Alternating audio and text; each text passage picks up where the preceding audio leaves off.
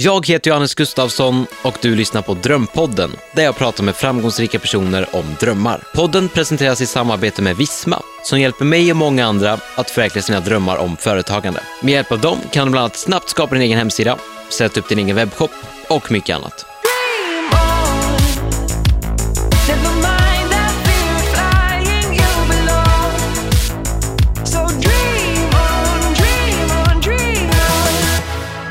Det här avsnittet ska faktiskt handla om mig och för att det inte ska bli allt för själviskt och för att det här ska fungera bra ens så har jag tagit hjälp av min kära vän Robin Kalmegård som finns med mig i studion och ska hjälpa mig igenom detta. Det är lite konstigt att jag ska intervjua dig i din podd.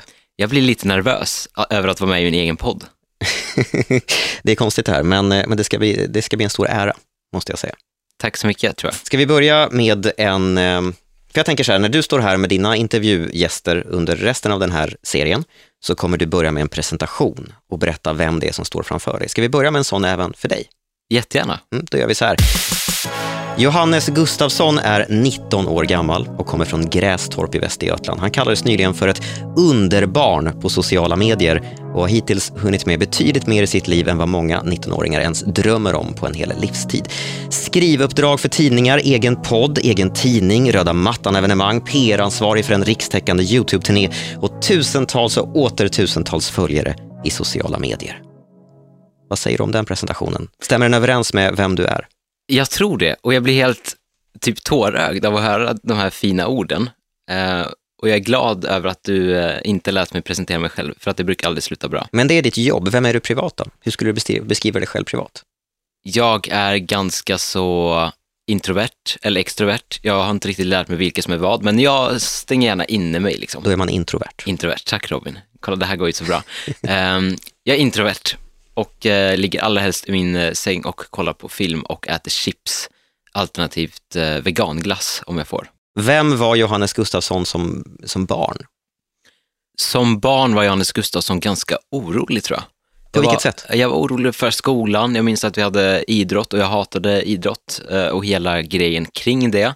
Vi hade en hinderbana och jag mådde dåligt för att jag skulle genom den här hinderbanan en vecka i förväg. Liksom. Det var på den nivån. Och när vi skulle bad, jag, kunde, alltså jag har aldrig riktigt kunnat simma på riktigt. Eh, och då var jag jätteorolig för det en vecka innan. Så jag har varit ett väldigt så här, ett barn som oroar sig. Och det har oftast handlat om skolan. Jag tror det. Eller har det varit andra saker du har oroat dig för? Nej, det har nog mest varit skolan. Var kommer den grejen ifrån då, tror du? Jag, tror, jag vill koppla det till att jag är introvert och inte har trivts alltid i sällskapet som jag haft, till exempel i skolan. Jag vill alltid umgås med eh, lärarna hellre och det är fortfarande så. Jag umgås hellre med äldre människor än eh, folk i min egen ålder. Jag skulle inte säga att jag var mobbad, men jag var utanför delvis. Var du så att säga inte som alla andra? Var det därför? Ja, jag tror det. Absolut. Eftersom jag var mer introvert och jag ville umgås med eh, lärarna typ. Men du, om vi tittar på dig när du var 10-11 bast ungefär. Mm. Vad, vad drömde du om då? Vad tänkte du för framtiden? Vad ville du bli? Var det brandman och polis och fotbollsproffs eller vad hade du i åtanke? Just det här med brandman och polis och sådär kom nog in senare i mitt liv, för jag har velat bli väktare till exempel, och värdetransportör och obduktionstekniker. Men det behöver vi inte prata om nu, för det är väldigt udda saker. När jag var 10-11 år, då minns jag att jag fotade väldigt mycket. Jag ehm, var ute i skog och natur och tog med mig kameran och fotade. Och så fotade jag nog selfies med min systemkamera typ. Och bara, oh god, it's so crispy typ. Men var det någonting som du drömde om att kunna göra som vuxen? Eller, eller var det bara en hobby så att säga? Jag minns faktiskt inte riktigt, men jag såg mig nog som fotograf även i framtiden. Jag, eh, I den här vevan så hade jag också en teknikblogg som heter jonte.se, alltså Jonte med J-O-H-N-T-E, för att det har jag alltid kallats av mina föräldrar och eh, alla omkring mig. Och då på den här bloggen så teknikbloggade jag lite, recenserade olika saker. Jag minns att jag någon gång lottade ut ett Photoshop-paket och var jättestolt för att jag hade fått eh, ett Photoshop-paket att lotta ut. Och ehm, nej, men jag såg mig nog någonstans som fotograf slash bloggare i framtiden, skulle jag tro.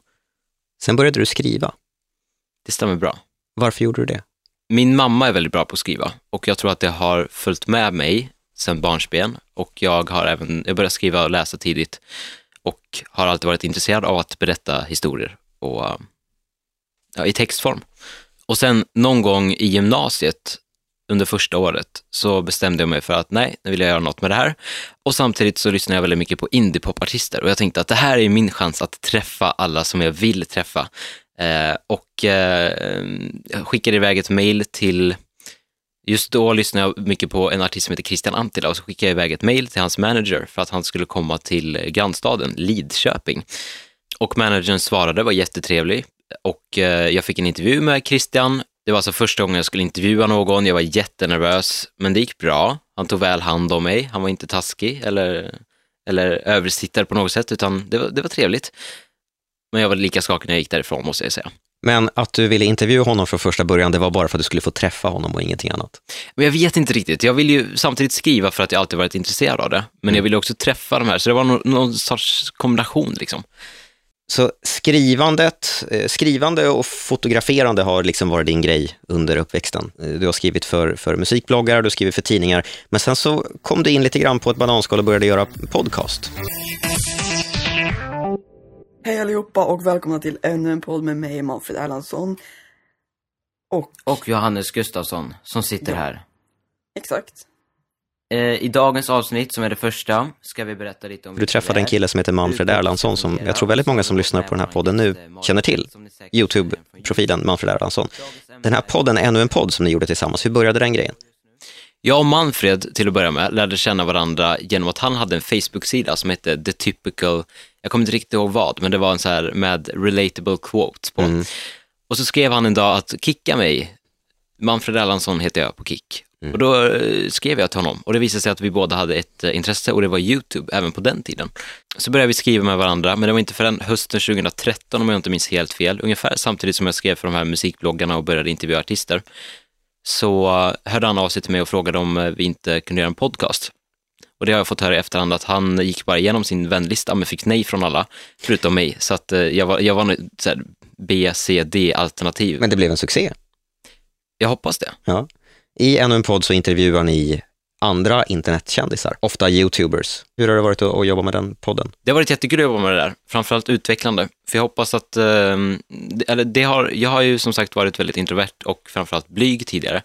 Och jag tror att den podden har varit en stor del av varför jag idag är lite bättre på att möta nya människor. För vi har ändå gjort 39 avsnitt med ännu fler gäster. Och eh, vi har fått vara på möten för, för den här podden, bland annat med Robin här. Just. Eh, så eh, nej men jag har fått göra mycket via den podden. Liksom.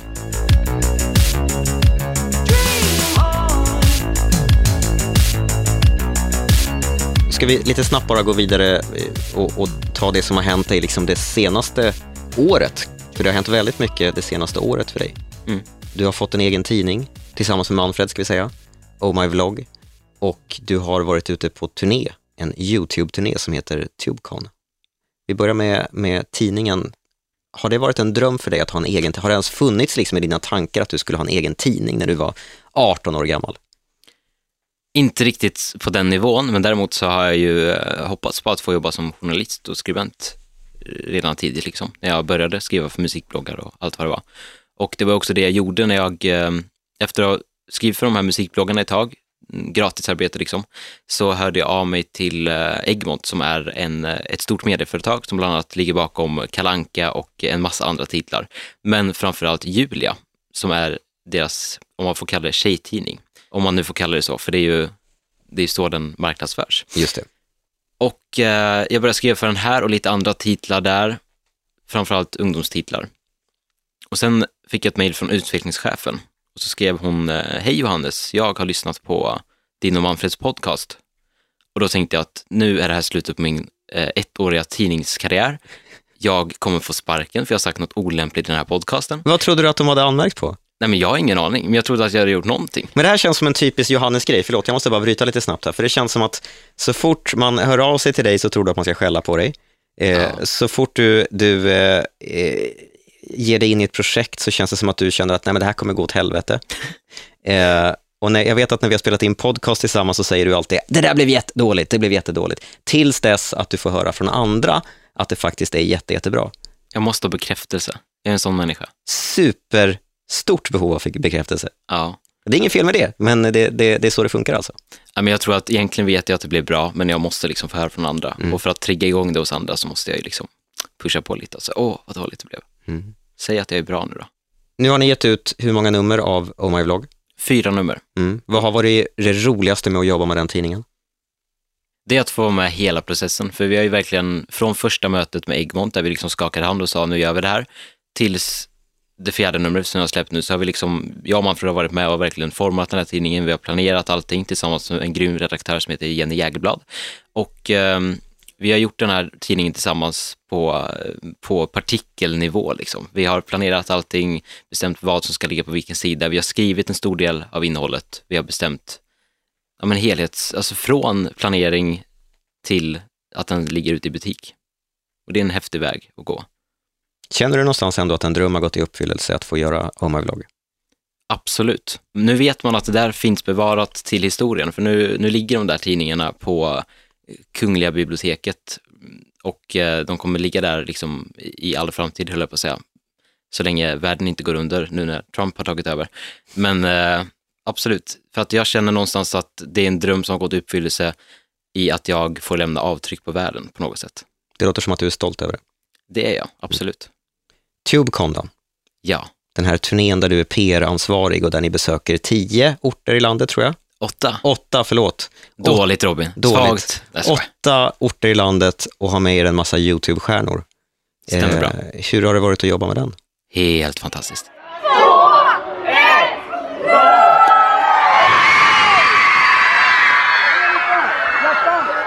Ungefär samtidigt som jag började jobba med Oh My Vlog, jag och Manfred, så uh, fick jag reda på att det här Tubecon fanns och att det skulle hända i Sverige. Och vi har ju även haft ett event eh, tidigare i år, i januari, i Stockholmsmässan, där, vi, där det kom 4 500 personer för att träffa sina YouTube-idoler. Men eh, nu har vi övergått till en turné i åtta städer, en höstturné. Och det har varit helt, helt magiskt att få jobba med det här, för att man får, man får se att de här personerna som eh, följer dels mig på sociala medier, men också de här uppemot 50 andra YouTubers som är med på turnén. Att få se dem träffa sina idoler, kanske för första gången, det är en riktigt häftig upplevelse. Liksom. Hej! Hej på er, mår ni bra? Härligt. Vad är egentligen grejen med eh, hysterin kring YouTube-stjärnorna? Eh, för det här är ju verkligen vår tids, och jag vet att det är ett slitet begrepp nu, men det är vår tids rockstjärnor. Mm, På något vis. Beatles. Jag blev helt chockad när jag träffade dig och, och Manfred de första gångerna tillsammans. Eh, att, att det faktiskt är människor som kommer fram på stan och vill ta selfies och, och det har hänt att människor har väntat här utanför huset där vi är just nu för att de vet att du eller Manfred eh, är, är här och, och spelar in podcast. Mm.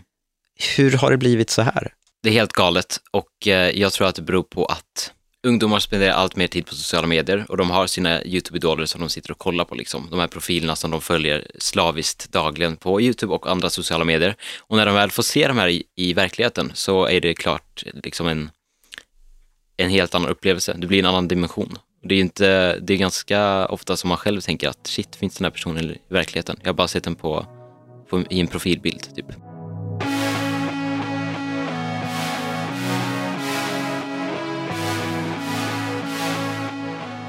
För ett år sedan så startade du företag, Mm. en firma. Stämmer bra. Var det en stor grej för dig att göra det? Absolut, jag satt på min födelsedag och skickade in blanketterna till Bolagsverket. Varför var det en stor grej? För att jag, jag hade jobbat innan dess tidigare fast fått pengar på andra sätt och det lät väldigt fel det där. Nej, men eh, då använde jag, som det så fint heter, en egenanställningsfirma. Men eh, att få ta steget själv eh, och få starta ett eget företag, eh, absolut, det var en milstolpe för mig. Hur länge hade du drömt om det? Sen första dagen som jag började tjäna pengar på det här, liksom, det som jag håller på med just nu. Och vad har lockat med det? Är det för att få kalla sig för företagare? Är det för att vara sin egen chef, planera sin egen tid? Varför har du velat starta eget företag? Varför kan du inte bara jobba som anställd hos någon med de här grejerna? Jag startade ju företag när jag fortfarande gick i skolan och då gjorde jag det mest för att det var praktiskt. Men nu ser jag det mer som att jag vill vara min egen chef och det är därför jag inte har gått in i en anställning. Utan ehm, jag jobbar ju mot kunder på frilansbasis som det heter och då innebär det att jag lägger upp mitt arbete när jag vill, hur jag vill. Jag kan jobba på natten om jag vill, jag behöver inte anpassa mig efter någon annans tider, bara levererar det som förväntas. Och eh, det innebär också att jag kan ta en dag och kolla på Netflix om jag vill det, när som helst. Och det händer lite för ofta, måste jag erkänna. Hur är det med självdisciplinen? Ja, det är inte så bra faktiskt, men jag har skaffat kontor och det är en anledning till varför, för att komma hemifrån. Bra, för det var faktiskt min nästa fråga kring ditt kontor i Trollhättan som du har skaffat. Varför kan du inte sitta hemma med fötterna på bordet och jobba? Det låter ju som värsta guldgrejen. För att någonstans skilja på hem och jobb. Att när jag går utanför dörren så vill jag eh, gå till jobbet och så när jag kommer hem vill jag göra annat. Men eh, det funkar inte alltid så bra. Men eh, jag tror att det är underlättat för att på kontoret kan jag liksom jobba ostört utan att, att någon kommer in och stör någon i min familj. Jag startade också företag som, som ganska ung och eh, första åren satt jag också hemma och jobbade. Och det var väldigt svårt att få familjen att förstå att nu är jag på jobbet. Ja. Nu jobbar jag. Jag kan inte öppna dörren om det ringer på eller svara när mormor ringer eller laga mat åt familjen, för jag är på jobbet precis som ni är. Mm. Kände du samma sak? Ja, alltså min koncentrationsnivå är på nivån att om någon här, lägger en gaffel i diskhon så kan jag bli distraherad och inte kunna fortsätta skriva liksom, utan måste börja på nytt, samla mina krafter. Så ja, jag är väldigt lättstörd och det är väl också en anledning.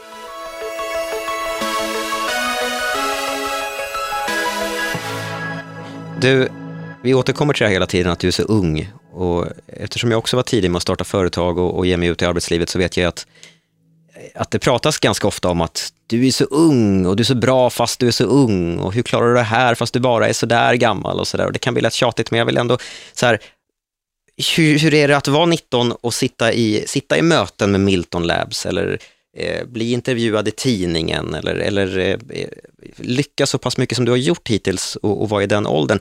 Jag tänker fördomar till exempel. Vad får du för kommentarer om din ålder? Jag hatar åldersmaktsordningen faktiskt. För det är ju det är ett problem som vi har, att unga nedvärderas. Och ehm, det händer ju fortfarande liksom att, att man, eh, när man, om man sitter i en intervju med en tidning, så är det så här, åh vad gulligt, han tror att han jobbar med det här. Du känner att det är så? Ja, det händer. Sen är inte alla så. En del är imponerade, men de som inte riktigt har sett vad man jobbar med eller vad man gör, typ som Sveriges första YouTube-turné eller eh, en väldigt mycket lyssnad podcast sen tidigare eller en egen tidning som trycks i typ 20 000 exemplar, eh, så, så har de svårt att förstå och då kan de nog tycka att det snarare är gulligt. Sen får man ju ofta den här så här, eh, ja men var, vart får du pengarna ifrån då? Här, ja, detta är ju mitt jobb. Ja men på riktigt alltså. alltså De tror inte på att det är ett jobb på riktigt. Precis. Mm. Det, det så här avspeglar väl hela YouTube-världen. Alla vloggare får höra det där jämt. Liksom. Men det är en typ av motgång. Vad finns det för andra motgångar som du har mött hittills i, i, i ditt arbete för att förverkliga dina drömmar och, och göra det du gör? Något som har varit lite så här nederlag för mig är ju när vi gjorde ännu en podd till exempel under den tiden så fick vi ofta ganska mycket näthat från eh, folk som oftast var äldre än oss eller lika gamla som oss. Men eh, som skrev att vi hade hybris och var tuntiga och allt vad det var. Och det är klart att det tar ju ganska hårt när man är 16 år och någon som kanske är 22, 23 sitter och skriver det där. För då undrar man ju vad man har gjort för fel. Hur hanterade du det? jag fortsatte uppenbarligen. För att eh, någonstans så blev väl det där en drivkraft också att motbevisa dem. Och eh, jag tycker inte att jag lyckas med att motbevisa dem än. Och jag vet inte riktigt när den gränsen kommer. Men eh, När du själv menar du, att när du själv känner att du har Precis. motbevisat? precis. Vad är att lyckas för dig? När har du lyckats? Ett första steg till det skulle ju vara till exempel att skaffa lägenhet i Stockholm. Men eh, också sådana mål som att ha ett visst antal eh, kronor på banken. Det låter jättehemskt och det är tabubelagt att prata om pengar, men eh, det, det är så jag tänker. Ja, men låt oss bryta den där tabun då. Pengar är en viktig grej för dig. Mm. Vad är mer viktigt då? Vad är det som triggar dig? Vad brinner du för? Varför gör du det här från första början? Är det Jag- kändisskap? Triggas du av kändisskapen? Nej, nej, för jag, jag har ju upplevt min beskärda del och eh, återigen tabuartat att prata om hybris-saker, men eh, folk har ju ändå kommit fram på stan och sådär. Och det, jag tar inte illa upp av att någon gör det och jag tycker inte att det är jobbigt på något sätt, men det är inte det som jag jobbar mot, eller jobbar för liksom, att jag ska få göra. Utan, eh, Men be- beskriv ett sånt här tillfälle när, beskriv det sjukaste du har varit med om för att folk känner igen dig. Eh, I kombination med att de kände igen Manfred när jag och Manfred var på The Folk-konserten i Globen så var det helt galet när eh, hundratals människor jagar en typ. Och man får gå ut bakvägen eh, från Globen och vakterna frågar varför har ni inte sagt att ni ska komma hit innan och blir arga. Och så får man ett premium armband och får, och får liksom gå i gångarna eh, på Globen. Vad tänkte du då? Eh, det var ju ganska kul. Jag gillar ju sådana där situationer, men jag har insett att jag jobbar ju hellre bakom det. Så nu med turnén till exempel så tycker jag det är roligare att eskortera YouTubers från punkt A till B än att själv uppleva det. För att eh, jag känner mig cool när jag går där med, med, eh, med, med alla YouTubers, eller vad man ska säga. Okej, så kändisskapet triggar inte dig riktigt, det är inte därför du gör det du gör. Nej. Pengarna är en del, men vad, vad finns det mer då? För att svara på din fråga om vad som triggar så handlar det om att uppleva saker, skulle jag säga. Då är vi tillbaka på det här med att träffa artister som vi var från början. Att jag ville träffa kändisar och därför gjorde jag det. Och nu handlar det inte bara om det, men det är klart att det är en del av att, att få uppleva saker. Vilken person på jorden skulle göra dig mest starstruck? Barack Obama. Den kom snabbt. Mm. Så om han skulle kliva in här, om jag skulle ha kanske förberett det här och sett till att han kanske knackar på här nu. Vad skulle du sagt om han kom in här? Alltså jag står här och riser Robin. Jag har någonstans börjat kunna hantera det här med kända personer och att inte bli starstruck för att jag ändå har varit i sammanhang där man får träffa kända människor. Eh, å andra sidan, om det är Barack Obama så skulle jag nog eh, jag skulle skaka hans hand, jag skulle prata med honom och sen skulle jag krama honom. För man kramar ju inte först liksom, utan man får ju skaka hand först. Sakligt. Det hade kanske blivit problem om du kastar dig runt halsen på honom, för jag tror att han har Secret Service med sig. Sant. Jag läste för övrigt någonstans att presidenten uppskattas eh, skaka hand med 65 000 personer om året. Det är många bakterier. Exakt. Och jag har också hört att Donald Trump har basilskräck. Oj, Han föredrar faktiskt high fives.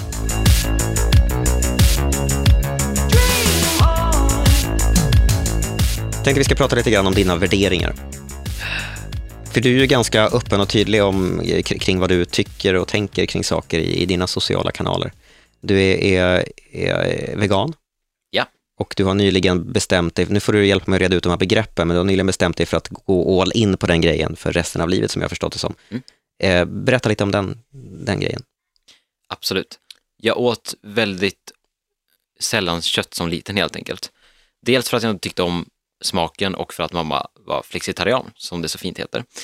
Och jag var väl flexitarian fram till första året i ettan i gymnasiet då jag gick över till att vara vegetarian. Så jag slutade äta kött men fortsatte äta mjölk och ägg. Och eh, då kallas det till och med lakto-ovo-vegetarian för att vara helt korrekt.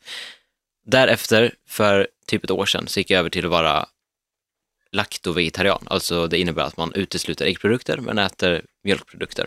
Och eh, för bara några månader sedan så bestämde jag att nej, nu kan jag plocka bort mjölk också. Och eh, så blev jag vegan. Och varför? Varför gör du detta? Att vara vegan innebär ju att man inte äter några, några animalier på något sätt. Och eh, jag gör Det är, inte, det är inte kött, det är inte, det är inte mejeriprodukter, precis, det inget som kommer ägg. från djur. inget alls som kommer från djur. Jag äter inte ens honung. Okej. Och det gör jag för att eh, jag tycker det är fel att djur utnyttjas för vår vinning. Att vi människor tar oss friheten att, ehm, att döda oskyldiga djur. Mm. För att eh, många av dem var ju faktiskt före oss på den här planeten, så jag förstår inte riktigt varför. Vad innebär det då för dig att vara vegan? Vad det innebär i praktiken förstår vi naturligtvis, men är det svårt att vara vegan? Jag tycker inte att det är jättesvårt. Det är, eh, det är väldigt enkelt om man bara äter hemma. Däremot om man äter ute så kan det ju vara lite, lite svårt att hitta ställen som serverar veganskt. Men Jag, jag minns en episod när du och jag en kväll skulle gå ut och leta, leta ställe att äta på. Och det var, inte, det var inte det lättaste, ens i centrala Stockholm.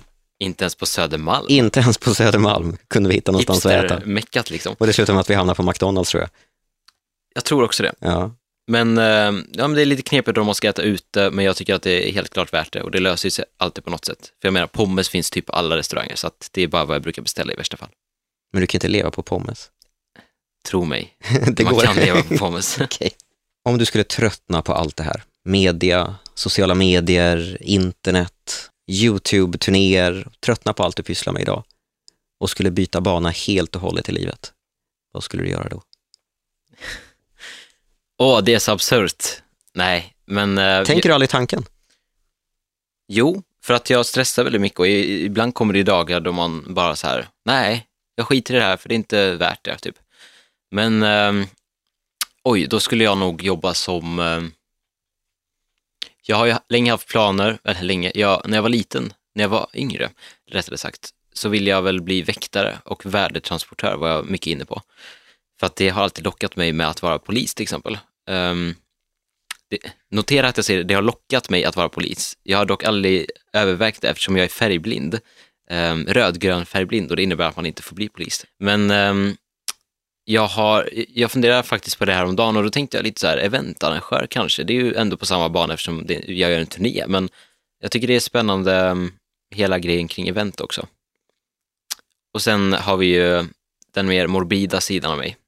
I början av, av gymnasiet, så eh, i kombination med det här med väktare, värdetransportör, så såg jag mig även omkring efter andra eh, vägar att gå. Och då var jag lite sugen på att bli obduktionstekniker. Oj, Jag vet. But why? Ja, men jag läste i någon Flashback-tråd där eh, folk som i alla fall påstod jobba sig som eh, obduktionstekniker berättade om sitt arbetsliv. Och sen så har jag läst en himla massa saker om det och eh, dokumentärer om döden och sådär. Och det, det låter ju himla mörkt, men jag tycker det är en fascinerande mm, bransch och fascinerande frågeställning, så här, vad som händer efter döden och även Tänker du mycket på sådana kroppen, saker? Eh, nja, nej, jag går inte runt dagligen och har dödsångest. Däremot så tänker jag på döden och vad som händer efter. Jag är inte så orolig för det, men jag tänker på det för att jag tycker det är intressant, spännande. Och eh, jag vill inte bli obduktionstekniker längre, utan eh, för det var min svenska lärare bara, snälla, du måste använda ditt huvud till någonting. Inte skära upp kroppar.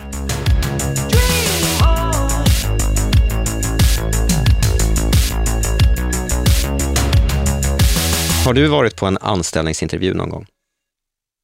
Nej, inte, inte vad man kan kalla en anställningsintervju. Däremot jobb, alltså möten med folk som jag vill jobba med. Milton Labs till exempel. Jag gled inte bara in där och så här.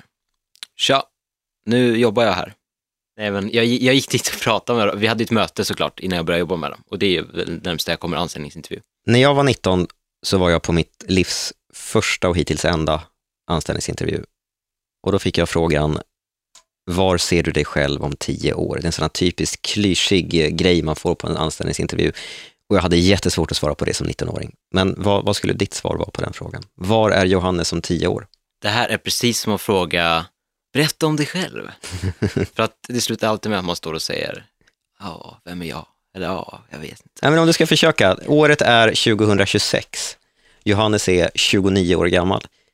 Åh, säg, Fort- i- säg inte så. Fortfarande yngre än vad jag är just nu. Vad gör du om tio år? Jag, det där varierar från dag till dag också, vad jag är sugen på. Men just idag så skulle jag vilja sitta i en lägenhet i Stockholm och, ehm, och ha kontor här. Är du fortfarande egenföretagare? Har du anställda? Jag tror jag är egenföretagare och har anställda, fast, fast kanske jobbar med något annat. Jag är inte helt säker. Har du familj och barn? Ehm, jag ber om ursäkt till mina eventuella framtida barn, men barn verkar så himla jobbiga, så jag vet faktiskt inte riktigt. Däremot hoppas jag ju på att liksom, jo men någon sorts familj. Så du sitter inte ensam i den där lägenheten med anställda? Nej, däremot så gillar jag att vara ensam, så att jag hade inte, jag hade inte dött av det heller. Men nej, det vore ju trevligt med lite sällskap. Jag tänkte avsluta med eh, att du ska få jobba lite gratis. Åh nej. Mm, för att du jobbar ju med sociala medier och du har berättat att du gärna hjälper företag att, att lyckas i sociala medier. Vad, vad, jag vill bara att du ska ge ett enda råd till ett företag som sitter där nu och fortfarande känner att vi har så himla dålig koll på det här. Ja. Vi är lite vilse i den här världen fortfarande. Vilket är det första rådet du skulle ge till ett sådant företag? Alltså man kan ju prata om strategier och planer i all oändlighet, men jag tror att de som man verkligen ska vända sig till och kolla till är ju människor som faktiskt har växt upp med det här. Även om det sitter någon, någon kommunikationschef som har läst fem år plus på eh, en högskola någonstans i Sverige om digital kultur eller vad det än är, så är det säkert jättevärdefullt. Men jag tror att om man ska lyckas på sociala medier så ska man eh, även ta in åsikter och eh, tankar från den yngre generationen. Ta hjälp av dem. Med andra ord, ring mig. Bra avslutning. Tack så mycket Johannes för att jag fick intervjua dig i din podd. Redan nu så finns ju också avsnitt två ute där du pratar med Youtube-profilen Therese Lindgren. Det stämmer bra. Ett fantastiskt eh, avsnitt som man borde lyssna på direkt. Och jag hade nästan glömt att det här var min podd. Nu kommer inte jag tillbaka med dig i den här serien. Eller? Nu är det du som får ta över. Tack så mycket.